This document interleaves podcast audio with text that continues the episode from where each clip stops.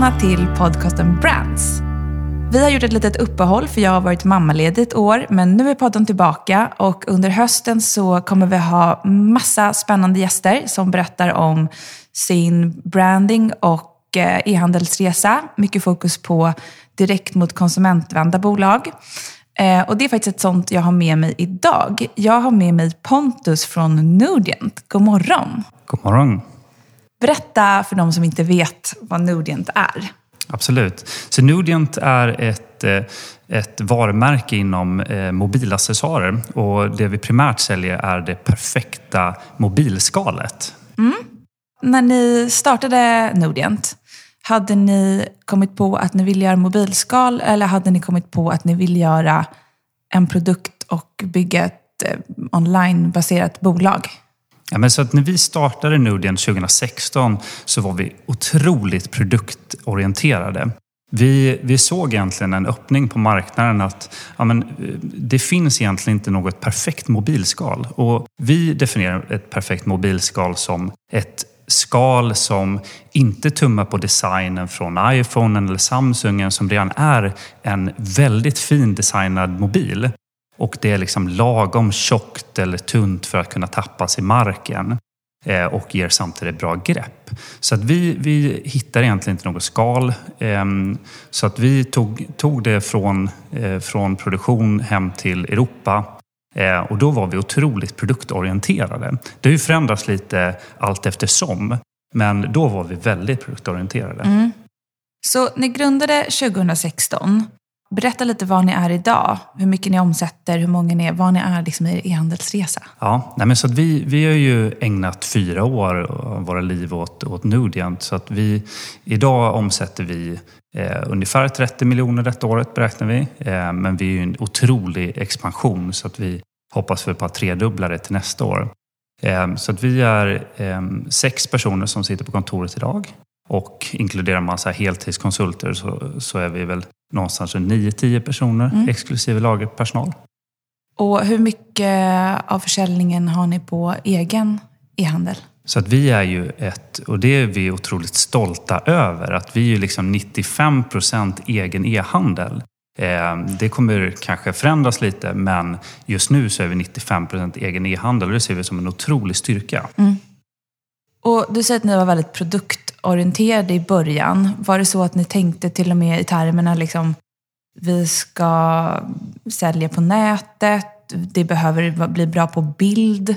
Liksom, tänkte ni överhuvudtaget i de spåren? Eller tänkte ni mer på så här, hur kommer det kännas att hålla den här produkten i handen? Nej, men så att men det är både och. Jag menar, vi utgick egentligen från att vi skulle ta fram det perfekta skalet. Så att liksom så här, funktion var ju otroligt viktigt, kanske före estetik. Mm.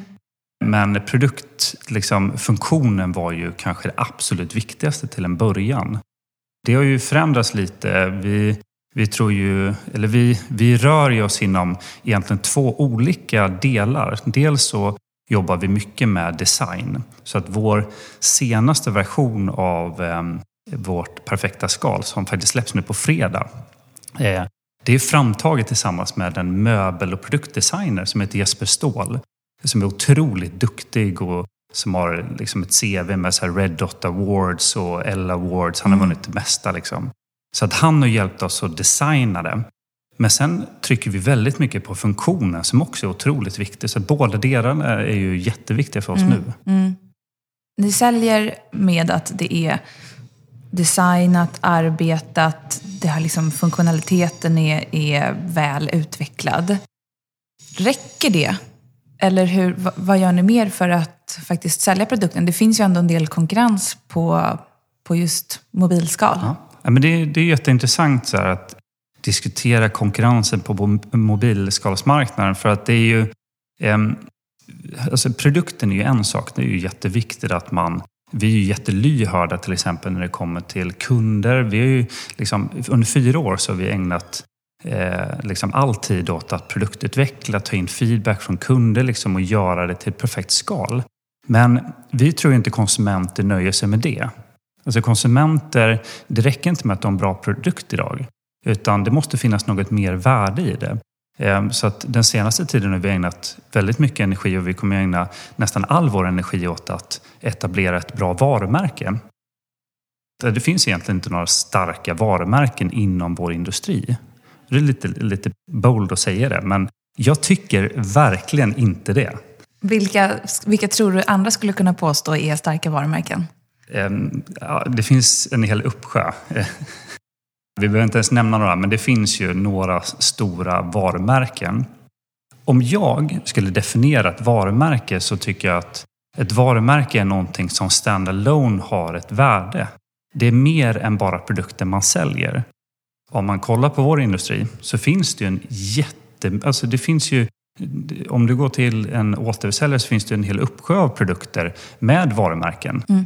Men varumärkena i sig säger ingenting.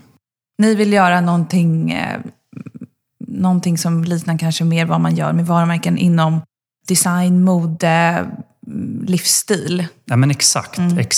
Där man kan kolla på vårt varumärke och säga liksom, ni är inte en produkt. Ni har ett egenvärde i varumärket. Mm. Vi ska inte definieras som en produkt. Vi ska definieras som ett varumärke med en bra produkt. Mm. Om man ser till försäljningskanaler och hur ni har tänkt kring det längs vägen. Idag finns ni på Kjell & Company, Elgiganten, Dustin, operatörer är också stora. Mm. Men samtidigt så är ni ju ganska ensamma om varumärket i söket. Mm. Ger ni restriktioner till återförsäljare kring på hur de får köpa ett varumärke? Inte alls, utan vi ser ju det snarare som en styrka att vi finns hos flera återförsäljare. Det är ju ett värde för konsumenten att vi finns. Så att vi ger inga restriktioner. Och då finns det ju absolut problem med att vi håller på. För det blir ett litet budkrig mot varandra. Men samtidigt så tror vi att värdet är större i att vi finns hos återförsäljare generellt. Eller är det att ni själva lägger så höga bud så att de ger sig? Vi och lägger oftast högst bud, ja. Absolut. Det gör vi. Hur har ni jobbat med egna kanaler? Insta, nyhetsbrev, Facebook. Hur har vägen sett ut för att etablera Nordient och komma upp ändå i 30 miljoner, nästan allt på egen kanal? Mm. Ja, men så när vi började 2016 så hade vi egentligen, vi la egentligen alla våra pengar på att ta fram en bra produkt. Så vi fick en jättebra produkt, vi fick hem den till Sverige och sen stod vi där med i princip inga pengar alls kvar. Och många mobilskal. Ja, exakt. Hur når vi ut? Hur hittar vi kunder ? Det var ju helt nytt för oss det här med e-handel. Och det vi gjorde var egentligen att vi började med Facebook-annonser. Vi la en liten pott med pengar och vi fick ett köp tillbaka. Och sen växte vi så långsamt och organiskt. Så vi är native Facebook. Mm. Det var vår primära kanal. Och vi var nog ett av de första bolagen som anammade story-annonser. Mm. Instagram story-annonser. När det begav sig. Och det gick så otroligt bra. Vi kunde bara dubbla marknadsföringsbudgeten varje vecka. Mm. Facebook har ju varit en jätteviktig kanal. Och sen Google är ju också en superviktig kanal. Så det är ju de två kanalerna vi primärt har arbetat med. Mm. Men sen tror jag att man måste ju kanske sprida riskerna lite. Så att allt eftersom så har vi jobbat med Criteo för retargeting. Då jobbar man ju med så här displayannonser som dyker upp på diverse sidor. Vi sponsrar lite podcast. Funkar det?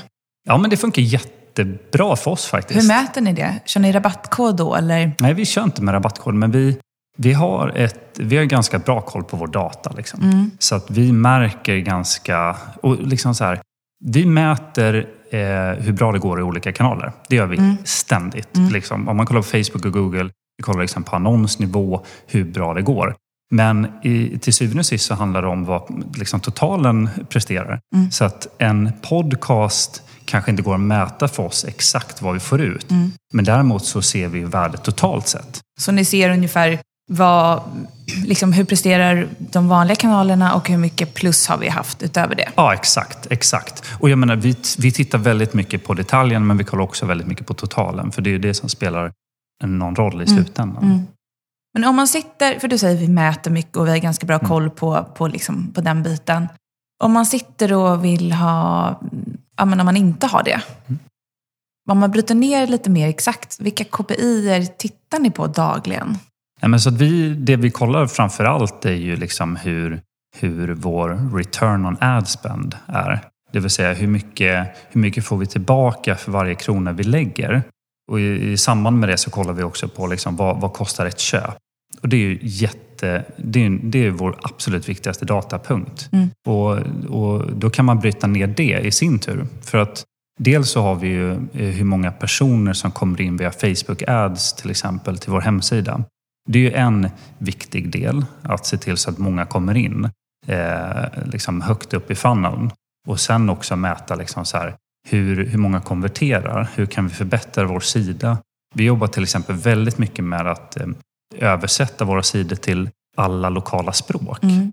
Så att en väldigt viktig aspekt är ju liksom, hur kan vi förbättra kvaliteten på språken till exempel på våra sidor som ökar konvertering. En fransman som går in på vår sida ska ju känna att det är en fransk sida. Mm. Hur har ni, kan du liksom säga hur mycket, vad det har gett för utslag? Hur mycket ökar försäljningen när ni översätter en sajt? Ja, men alltså jag kan säga att när vi lanserade till exempel Tyskland och Nederländerna i början av förra året, då hade vi egentligen aldrig varit på de här marknaderna tidigare, utan vi var helt färska. Och vi gjorde ju bra vinster redan från dag ett. Liksom. Och nu är Tyskland och Nederländerna är tillsammans med Sverige i princip jämstora. Och där uppenbarligen Tyskland har ju en jättefördel i storleken på landet. Så liksom, att översätta en sida är A och O. Liksom. Men receptet då för att gå in på en ny marknad? Översätta sida? Ja. Nej, men alltså, och där är det intressant för att nu arbetar vi med en stor distributör också. Så att nu har vi ju liksom förmågan att formulera en bättre go-to-market strategy där vi kanske kan gå in via retail och e-com samtidigt. Det är ju en styrka i sig. Men annars så är det ju, vi jobbar jättemycket med liksom översätta sidor, annonser, rätt betalningssätt är ju otroligt viktigt. Så det är väl de som är de primära delarna. Liksom. Det låter jättespännande. Ja, det tror vi med. Mm.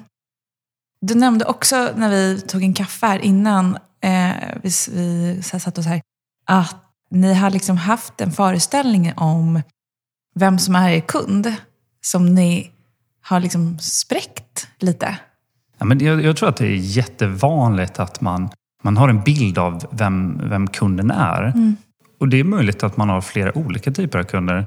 Det är i alla fall det vi upplevt. Att vi inom retail har vi ju en helt annan kund än vad vi har inom e-com.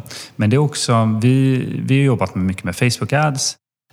Och genom den datan så har vi kommit fram till att vi har en viss typ av kund.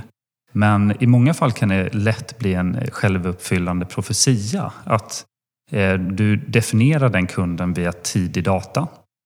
Och sen kör du vidare på det. Till exempel, vi trodde att vår typkund var en man i åldrarna 20 till 34 år. Mm. Det visar ju sig att det kanske inte alls stämmer nu. Jag menar, vi har ju förändrat vår produktflora också. Det innebär ju att i början kanske vi hade en produkt som var mer liksom killorienterad. Färgerna var mer killorienterade. Nu har vi en helt annan typ av produkt. Därför kanske det måste vara en iterativ process. Du kan inte sätta den liksom målbilden i början. Nej, och anpassa allt marknadsmaterial på det. För det berättar du också lite om att ni har lagt mycket energi på att skapa material för Facebook och sen så ser ni att det kanske flyger bättre med nästan så här iPhone-bilder. Ja. Nej, men exakt, och det är precis som du säger, det finns otroligt mycket data tillgängligt. Om man arbetar med Facebook ads specifikt, så finns det så mycket data och det handlar mycket om att testa till exempel annonsmaterial mot varandra. Då får du en ganska klar bild av vad kunder faktiskt vill ha. Det är lätt att man stirrar sig blind på vad man tror att kunden vill ha.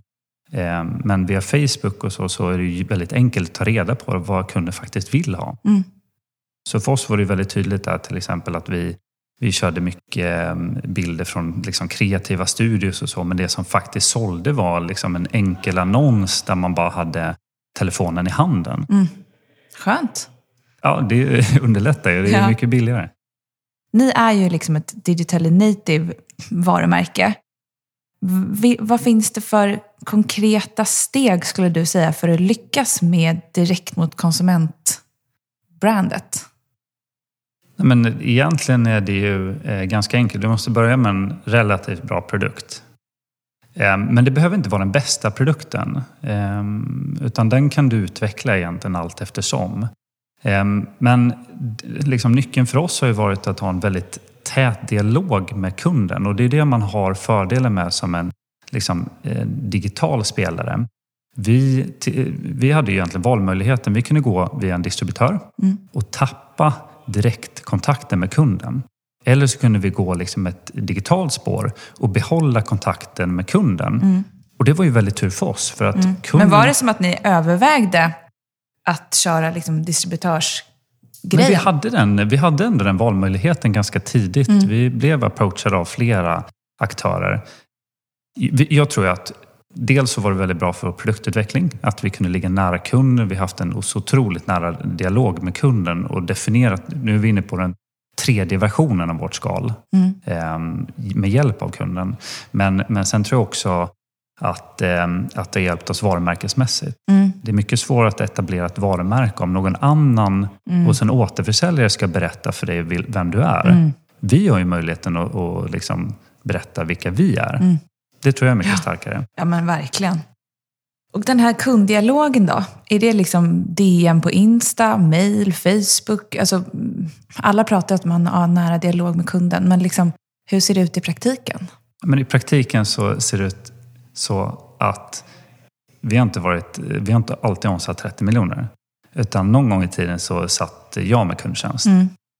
Och när jag satt med kundtjänst så fick man ju en verklig direktdialog med kunden. Mm. Då kunde man se exakt de bristerna man hade.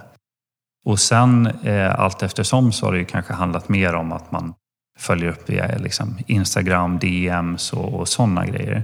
Mm. Och genom feedback från kunder man träffar är ju också jättebra. Men i början handlade det väldigt mycket om att vi hade en direktdialog via supporten. Liksom. Mm. Hur mycket följare har ni på Instagram och nyhetsbrev? Nyhetsbrev har vi i princip 0. För vi arbetar väldigt lite med nyhetsbrev.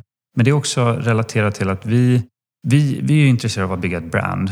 Och vi tror inte att brand byggs genom erbjudanden och rabattkoder. Nyhetsbrevets värde är ju främst att ge erbjudanden. Kan vara. Mm. Men det skulle kunna berätta er historia där också. Absolut, och vi försöker utforska de möjligheterna, liksom, hur vi kan ge något mervärde utan att ge massa erbjudanden. Mm. Men ni har ju fokuserat på de kanaler som funkar, och där har ju Facebook och liksom Insta varit väldigt bra för er. Ja, nej, men Instagram är en jätteviktig del av vårt brand. Nästan alla som ser våra annonser kommer in till vår Instagram och sen vidare. Så att vi har ungefär 20 000 följare. Och den ska ju givetvis öka. Mm. Hur jobbar ni för att öka följarantalet? Ja, men det är ju relevant content. Alltså, det har ju också det där med liksom, hur får vi vårt varumärke att vara något mer än bara våra produkter? För att om man ska vara en krass så är det väldigt få människor, i alla fall i min närhet, som har ett intresse av att följa ett skalbolag på Instagram.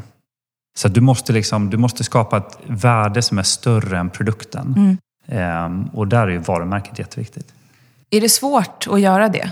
Eller liksom, är det svårt att dra gränsen för vilken typ av innehåll som ni ska dela med er av? Nej, jag tycker inte det. Det är ju, jag menar, vi ska ju uppfattas som ett lifestyle-varumärke.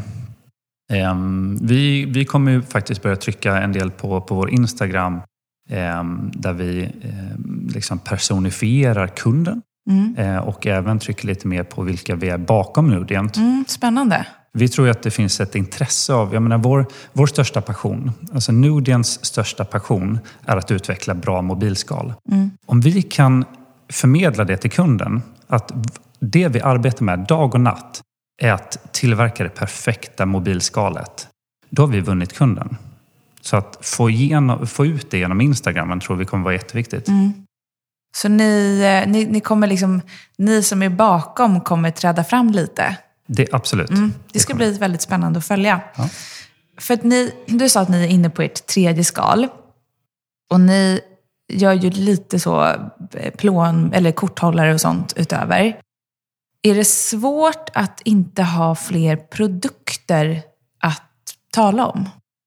Ja, men det är lite komplicerat. Samtidigt, man ska fokusera på det man är riktigt bra på. Samtidigt så finns det ju problem med att vara för nischad. Så att liksom, vi kommer ju arbeta med att utveckla vår produktflora. Mm. Men jag skulle inte säga att det har varit en nackdel att ha få produkter, utan det har ju varit vår styrka fram tills nu. Mm. För jag menar, folk letar efter nischade varumärken. Och varför gör man det? Jo, för att då vet man att det varumärket tillverkar en produkt som de bryr sig väldigt mycket om. Mm. Du berättade att ni verkligen befinner er nu i en expansionsfas och kommer växa ganska mycket och satsa på nya marknader och organisation och sådär. Hur ser ert team ut idag? Så att vi är ju, dels är vi 3 delägare i bolaget, och sen utöver det så har vi 2 personer som arbetar direkt med marknadsföring. Mm. Och sen har vi en person som snurrar egentligen olika projekt som vi behöver fokusera mer på. Mm. Och vad gör ni 3 delägare? Liksom, hur har ni fördelat arbetsbördan? Nej, men så vi har ju 3 helt olika bakgrunder. Jag har en bakgrund från ekonomi och finans. Mm. Min andra delägare Vidar har en bakgrund från e-handel och inköp. Och den 3:e delägaren har en bakgrund från kreativ byrå och liksom brands. Mm. Bra liksom mix. Otroligt bra. Alltså jag har inte förstått värdet. Många har ju liksom gett rådet att hitta partner som är olik dig själv. Mm. Och då tänker man, ja men det kan ju vara bra att folk tänker olika. Ja, men vår styrka har ju varit att vi har expertis inom olika områden. Mm. Så att vi har ju kunnat bootstrappa väldigt länge utan att behöva ta in extern hjälp. Mm. Vilket har varit otroligt bra under alla åren. Mm. Och så har ni 2 som sitter med typ Facebook och Instagram på heltid. Ja, så att vi har anställt en CMO som anslutar snart. Som kommer liksom köra all marknadsföring. Mm. Och sen har vi en tjej som heter Fanny som kör hela social media spåret kan man säga. Mm. Fulltid. Ja, exakt. Ni jobbar mycket med varumärket. Ni vill addera massa värden till det. Finns det någon plan att bygga någonting mer än bara mobilskal? Eller liksom, hur ser planen ut? Ja, men det handlar ju mycket om att liksom etablera Nordien som ett varumärke med ett värde som är utanför bara mobilskal. Även fast vi är jättestolta över vår produkt, och mobilskal kommer ju vara en liksom primär produkt för Nordien den närmsta tiden. Men vi tror ju liksom att i takt med att kunder lär känna oss och förstår att vi bryr oss jättemycket om produktutveckling, så vill vi att vi ska kunna ta in fler produkter och göra samma sak. Mm. Göra någonting riktigt bra. Våra ledord är att det ska vara design och innovation i alla produkter vi gör. Mm. Så det innebär att vi har en bra design, så vi kommer fortsätta arbeta med designers, vilket ingen annan gör inom vår marknad. Mm. Och även jobba med innovation, att designa produkterna på ett innovativt sätt. Mm. Så spännande. Och när vi kommer mot poddens slut så tänkte jag be dig summera, liksom, om du skulle säga så här, 3 huvudsakliga steg för framgång i er resa. Vad skulle det vara? Men framförallt så handlar det om att jag hade 2 partners i bolaget som Vi tre kompletterar varandra otroligt bra. Det är nog vårt största värde. Mm. Och nummer 2 skulle jag säga att vi spikar inte vår produkt dag 1. Utan det har varit verkligen en iterativ resa fram tills nu. Och nu liksom börjar vi befinna oss vid det perfekta skalet. Mm. Men vi är inte klara än. Du menar liksom att dag 1 så var det var typ en okej produkt? Ja, absolut. Mm. Och nu befinner vi oss närmare liksom sanningen att det är det perfekta skalet. Mm. Det är det perfekta skalet som finns just nu på marknaden. Tills att ni lanserar ett ännu bättre. Exakt. Mm. Och den 3:e delen skulle jag säga är att jag tycker ändå att vi gjorde helt rätt att börja med att fokusera på produkten. För det är det som krävs till en början. Men sen måste man förflytta fokus till att etablera ett varumärke. Det måste finnas något mer värde än produkten. Mm. Annars kommer det bara bli en produkt och inget varumärke. Fina råd. Och vi avslutar med dem och en rekommendation till de som inte har upptäckt Nudient än. Att kolla in er sajt, Nudient, och även följa på Insta såklart. En sista som jag glömde fråga. Varför heter ni Nudient? Ja, men det är faktiskt sprunget ur att Nudient ska stå för någonting simplicit och liksom nordisk estetik som är väldigt avskalat. Mm. Så att det är ju sprunget ur nude som blev Nudient. Mm. Fint. Då säger vi tack för idag. Tack så mycket.